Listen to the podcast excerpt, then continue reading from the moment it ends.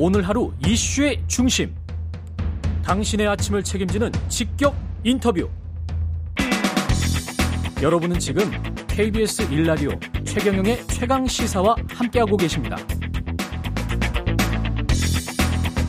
네, 지난 주말 이재명 민주당 대표의 두 번째 검찰 출석이 있었고요. 현장에는 현역 의원들도 다수 동행을 했습니다. 그중 한 분이신데 더불어민주당 김남국 의원 나오셨습니다. 안녕하세요. 네, 안녕하세요. 예. 살고 싶은 도시, 살기 좋은 도시, 안산 단원을 김남국입니다. 예, 아, 계속 이렇게 외우도록 이거는 세뇌인데? 세뇌가 예. 되더라고요. 예. 그래서 어, 이게 사실. 무조건 나오면 이, 예. 이야기를 하시는군요. 그래서 나올 네. 때마다 저는 몇백만 원씩의 안산을 위한 광고비를 벌어가고 있다 생각하고 예. 있습니다. 이거는 기득권 국회의원들의 기득권이다. 이거는 기성. 이건 좀 심한데? 예. 아니, 근데 사실은 그 기, 기득권이 좀 있어요. 현역 국회의원들이. 네, 이제 예. 그런 어떤 기득권을 공적인 일에 저는 공적인 안산의 좋은 있다. 이미지를 바꾸기 위해서 이렇게 광고하고 알겠습니다. 있기 때문에 광고비 예. 벌어가고 있습니다. 예. 그, 저 분위기는 어땠습니까? 토요일 날? 현장 분위기요? 예.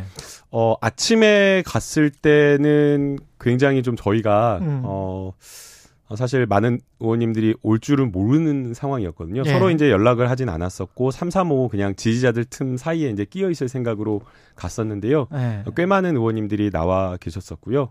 한 스무 명 정도? 네. 예. 그리고 또 이제 나중에 보인 의원님들만 이렇게, 어, 나온 줄 알았는데, 음. 알고 보니까 보이지 않은 의원님들도 계셨더라고요. 인파 아, 속에 계셔가지고 인파 속에 예, 눈에 띄진 않았는데 예. 에스엔에스에 이제 지지자들과 찍은 사진들이 올라온 것을 보고 아, 더 많은 의원님들이 나왔구나라는 생각을 했습니다. 어떻게 보면은 이재명 당 대표의 뭐 검, 이재명 당 대표는 출석할 때 좀 혼자 가고 싶다 이렇게 이야기를 했는데 지지자들도 가니까 당원들도 많이 가니까 어, 갈 수밖에 없었다 이런 이렇게 느껴지기도 하네요. 그러니까, 그러니까 처음에 예. 그 또 처음부터 음. 혼자 가시겠다라는 말씀을 하셨는데 네. 그걸 이제 명시적으로 말을 안 하니까 아. 그게 이제 말씀을 안 하시니까 우리 명절 때 어머니께서 막 그러잖아요. 아들아 바쁘면 안 내려와도 된다 괜찮다 이렇게 말씀하시잖아요.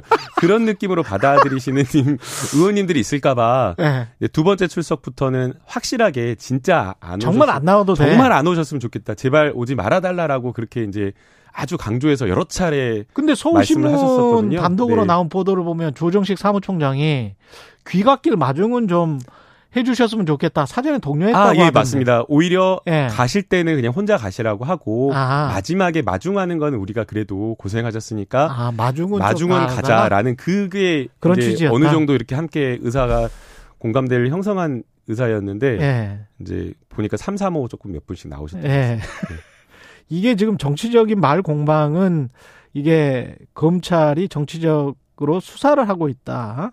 이게 지금 이재명 당대표 그다음에 민주당의 생각인 것 같고 국민의힘이나 대통령실, 대통령실은 직접적으로 뭐 이야기는 지금 안 하고 있죠.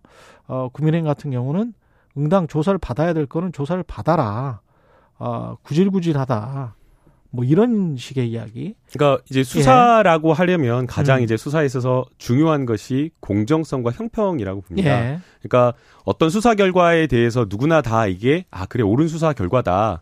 정의로운 수사 결과다라고 받아들이려면 누가 수사하더라도 똑같은 결론이 나와야 되고 그리고 어떤 사람에 대해서 수사를 하던 똑같은 강도, 똑같은 음. 어떤 그런 어, 수사가 되어야 되는데 지금 과정을 보게 되면 이재명 수사와 관련된 수사 라인들을 싹 다 윤석열 라인 특수부 검사들로 음. 바꿔버리고 예. 그리고 나서부터 뭔가 진술이 번복된다거나 피의 사실이 공표된 거거나 확인되지 않은 사실 언론 보도 등이 막 나오고 있는 그런 상황이거든요. 진술이 번복된다는 거는 유동규, 남욱. 유동규, 남욱 이런 사람들의 진술이 번복되는 거죠. 그러면 예. 이게 만약 사실이라면 사실이어야 된다면 적어도 하나의 사실에 대해서 주요 공범들의 관계자의 진술이 같아야 되잖아요. 음. 그런데 남욱, 유동규는 본인이 했던 말을 뒤집은 사람이고 남욱도 역시 마찬가지고 예. 그다음에 남욱은 전해 들었다. 직접 음. 자기가 아는 것이 아니라 김만배로부터 전해 들었다라고 이야기를 하고 있고 유동규가 한 이야기를 김만배라든가 정영학은 아니다라고 하면서 부인하고 있는데 예. 마치 이게 진실인 것처럼 믿고 무조건 그 방향으로 가는 수사가 옳은 방향이냐라는 음. 것이고요. 그리고 적어도 이 공범들의 어떤 진술이나 이런 것들이 다르다면 예. 저는 가장 신빙성 있는 어떤 내용은 정영학의 녹취록과 김만배의 녹취록이라고 봅니다. 음. 정영학의 녹취록은 십 년간 아주 오랜 장기간 녹취를 한 것이고 사업이 잘 될 때 수사를 염두에 두지 않고 자기네들끼리 수익 배분할 때에 아주 잘 나갈 때 솔직한 이야기를 한 거잖아요. 예. 매우 구체적이고 메모까지 있고 음. 그렇다라고 한다면 적어도 정영학 녹취록이 사실에 가까운데 유동규나 김만배 하는 이야기가 이 정영학 녹취록과 그리고 김만배에 나오는 녹취록과 일치하지가 않습니다. 그러면 그 진실 여부를 수사를 통해서 가려야 되는데 지금의 수사는 지금의 검찰의 수사는 아예 답정너식으로 결론을 정해놓고 하는 것으로 보이기 때문에 그래서 이 수사가 문제가 있다. 정치 탄압이다라고 보는 겁니다. 검찰의 주장은 두 갈래인 것 같아요. 배임이다. 배임이 초과이익 환수제 같은 거는 왜 안 했느냐. 뭐 일곱 이 배임과 관련된 거 하나 있고 사백이십팔억 정도를 나중에 이천이십오년도에 뭐 약속을 받았다. 이재명 내 에게 주기로 뭐 이거 두 가지인 것 같은데 지금 기소 이거 이, 이 상황은 이 상황은 어 맞다고 보십니까? 그러니까 네. 이것을 입증할 수 있는 음.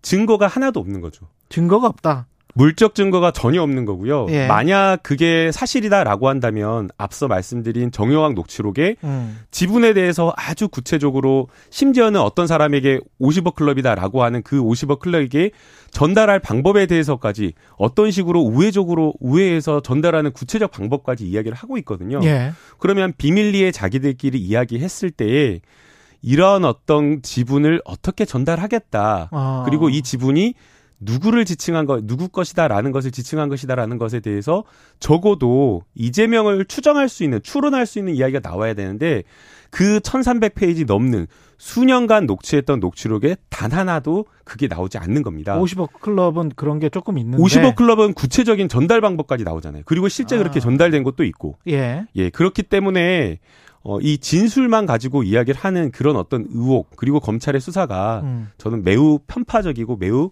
야당 탄압이다라고 보는 겁니다. 그에 반면에 김건희 여사에 대한 예. 예. 도이치모터스 같은 경우에는 공판에 계좌 주가 조작에 사용했다라고 하는 김건희 여사의 계좌까지 나오고 거래 내역까지 나오고 공소장이 다 특정되고 예. 심지어는 그 계좌로 해가지고 얼마 언제 날짜별로 해가지고 얼마 어떻게 거래하고 이런 것까지 다 나오고 또 생생한 녹취까지 있어가지고 있는데도 불구하고 아예 수사를 하지 않고 있다라는 것.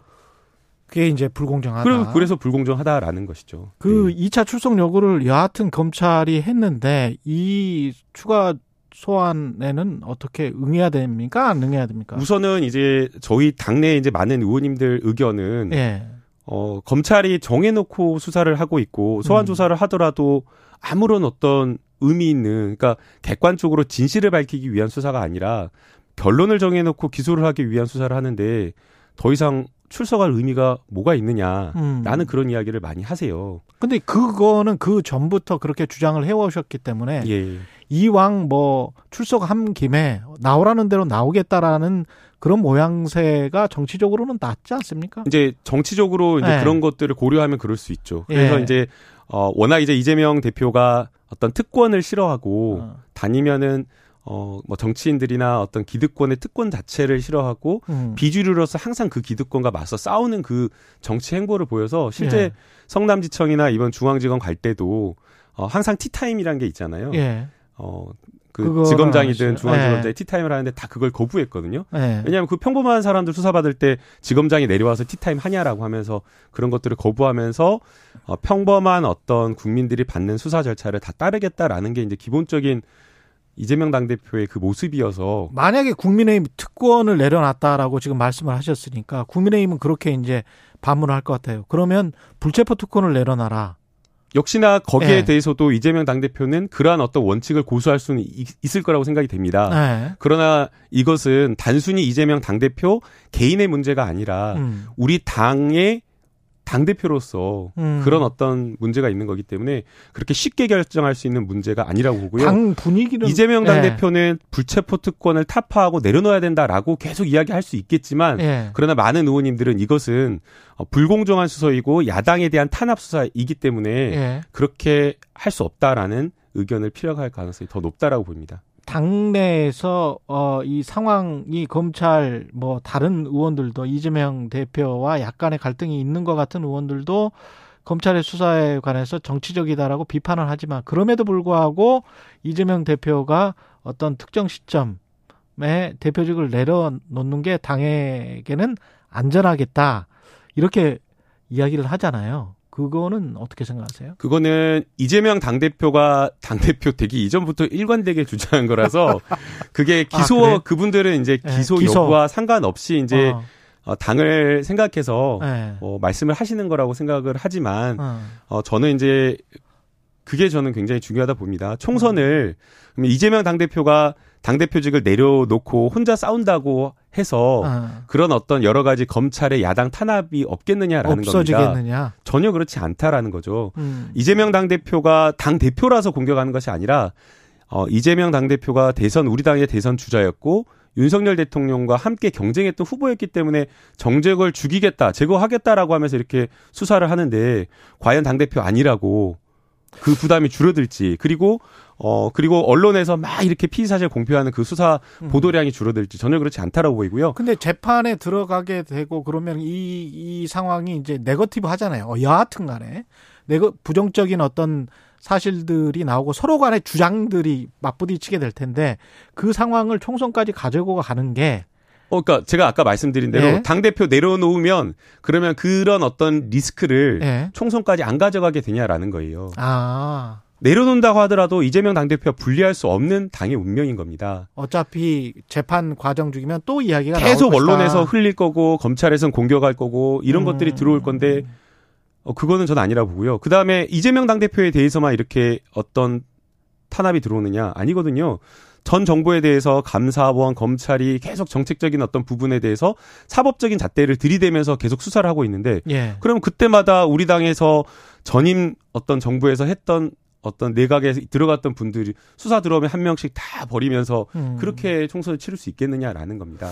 그리고 알겠습니다. 더 나아가서 예. 어, 리더십 문제도 있다라고 생각이 됩니다. 예. 다 저희가 그 당대표 선거 전당대회를 치를 때에 이미 이런 부분에 대해서 고민이 있었고 어. 우리 당원들과 국민들의 판단이 있었던 것으로 보입니다. 리더십을 대체할 또 다른 리더십이, 또 다른 리더십이 없는 없다. 거고 그러면 결국에는 전당 그 전당대회를 총선 앞두고 또 선거를 전당대회를 치러야 되는데 음. 그때의 어떤 분열과 혼란을 감당하면서 총선을 치를 수 있겠느냐 저는 어렵다고 보고요. 음. 그렇기 때문에 여러 지금 검찰의 어떤 공격과 이런 것들을 어, 당원들과 우리 국민들과 국민들을 믿고 단일 대우로 똘똘 뭉쳐서 이겨낼 수밖에 없다고 봅니다. 더불어민주당 김남국 의원이었습니다. 고맙습니다. 네, 감사합니다.